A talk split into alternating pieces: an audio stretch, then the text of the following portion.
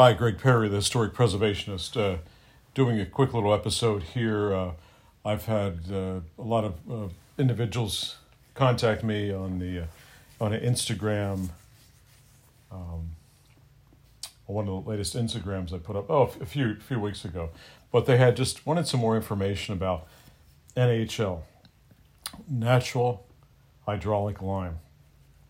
And when we're talking about, you know, they saw some of the videos we've done um, when I, when I was affiliated with that uh, that group over on, on Salem, trying to save a few houses, um, they wanted to know what was hydraulic lime, what are its properties. So, so let's let's let's go over those t- tonight. And remember, we're using hydraulic lime for um, mortar for pointing bricks externally, and or plaster internally. So hydraulic lime was used in both.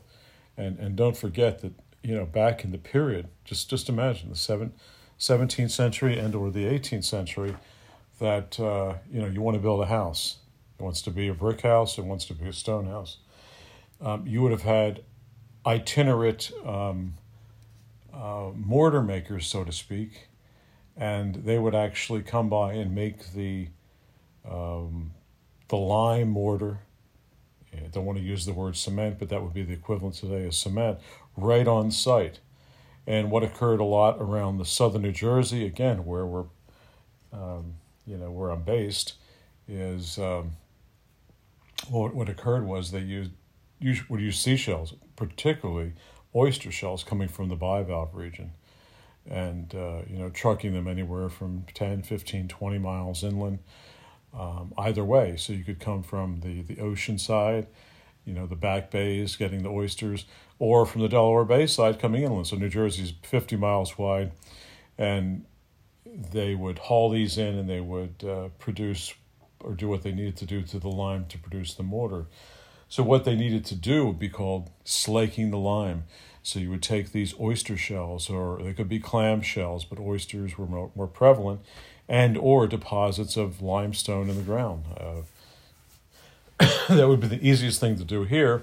Um, come on site and they would actually build a little kiln and um, possibly, possibly, they would do the uh, baking the bricks also. So they would bake the uh, bake some bricks and create a little brick oven, like a almost like an igloo, probably uh, three feet high, two and a half feet high, three feet in diameter.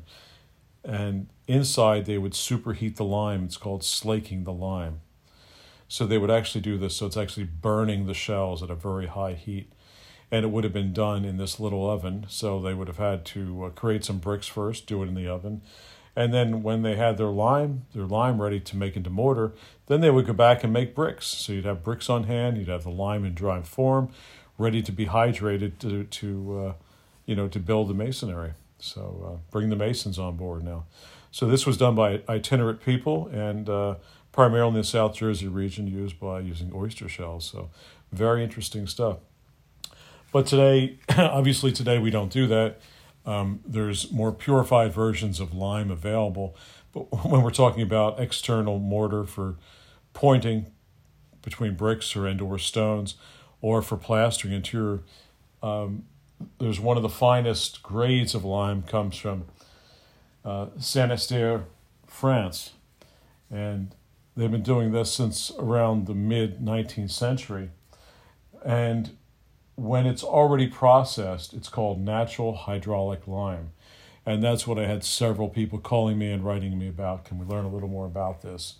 So, NHL, it's not, guys, it's not the National Hockey League. I know everyone probably got really excited, but it's uh, natural hydraulic lime.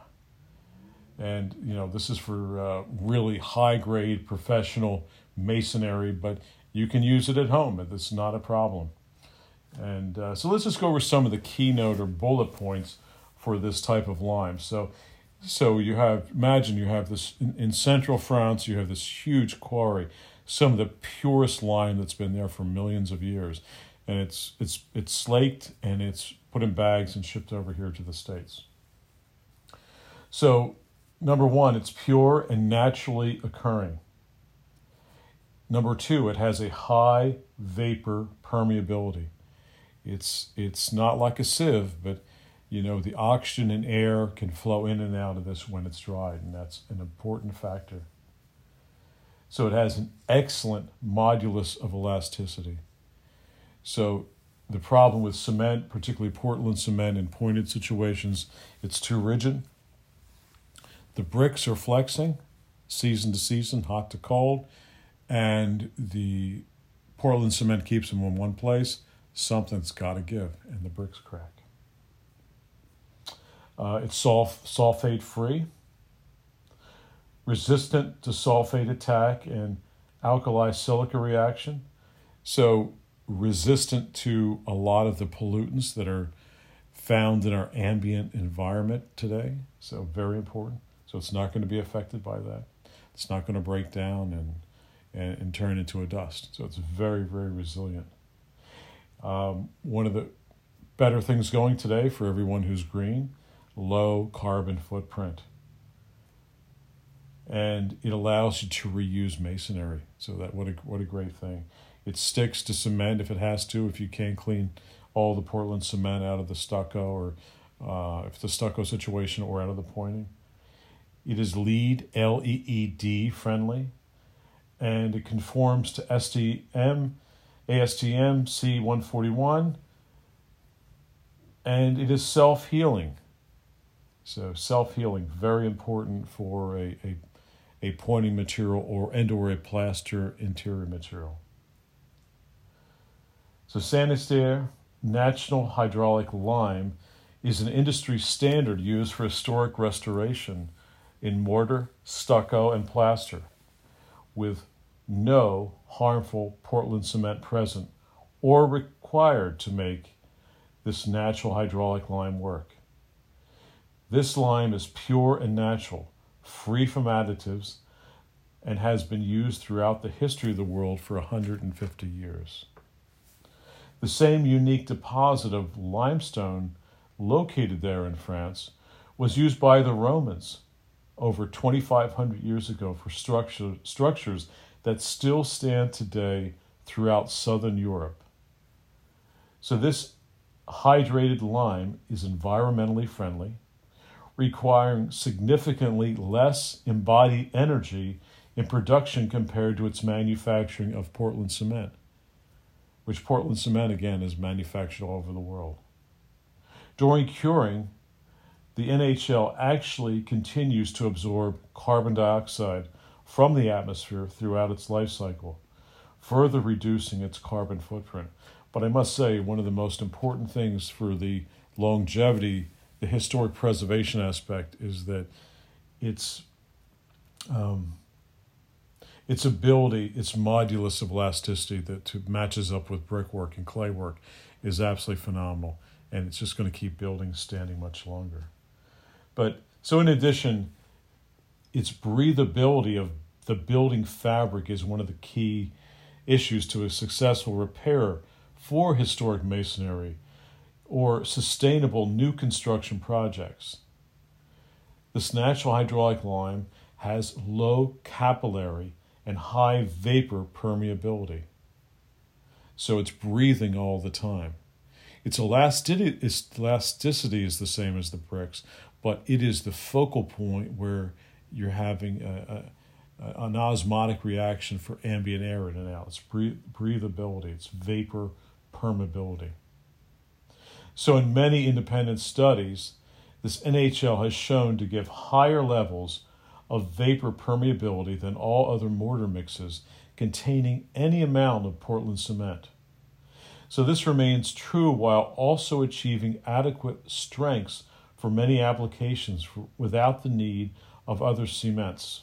So, so this NHL has excellent modulus of elasticity, which we talked about, but unlike Portland cement base mortars, it has limits. It limits the requirement for control joints or weep holes for certain or veneer walls. So with all these positives, you know, why would one want to go to Portland cement? Well, it's a hell of a lot cheaper.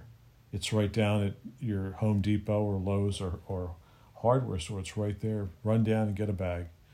So natural hydraulic lime, when you purchase it, whether it's from France or, or a few other countries, uh, there's only a few suppliers in this country. So you got to think ahead. You got to be supplied up with bags of this lime for the next next project. So it's not a click of the finger. Let's go get some. So, um, but when we're talking about we're talking we're talking about professional people and they're they're doing inventory stocks on this product. So, well, anyway, I hope this answers everyone's question out there, and we had several about NHL. So, uh, happy plastering, everyone.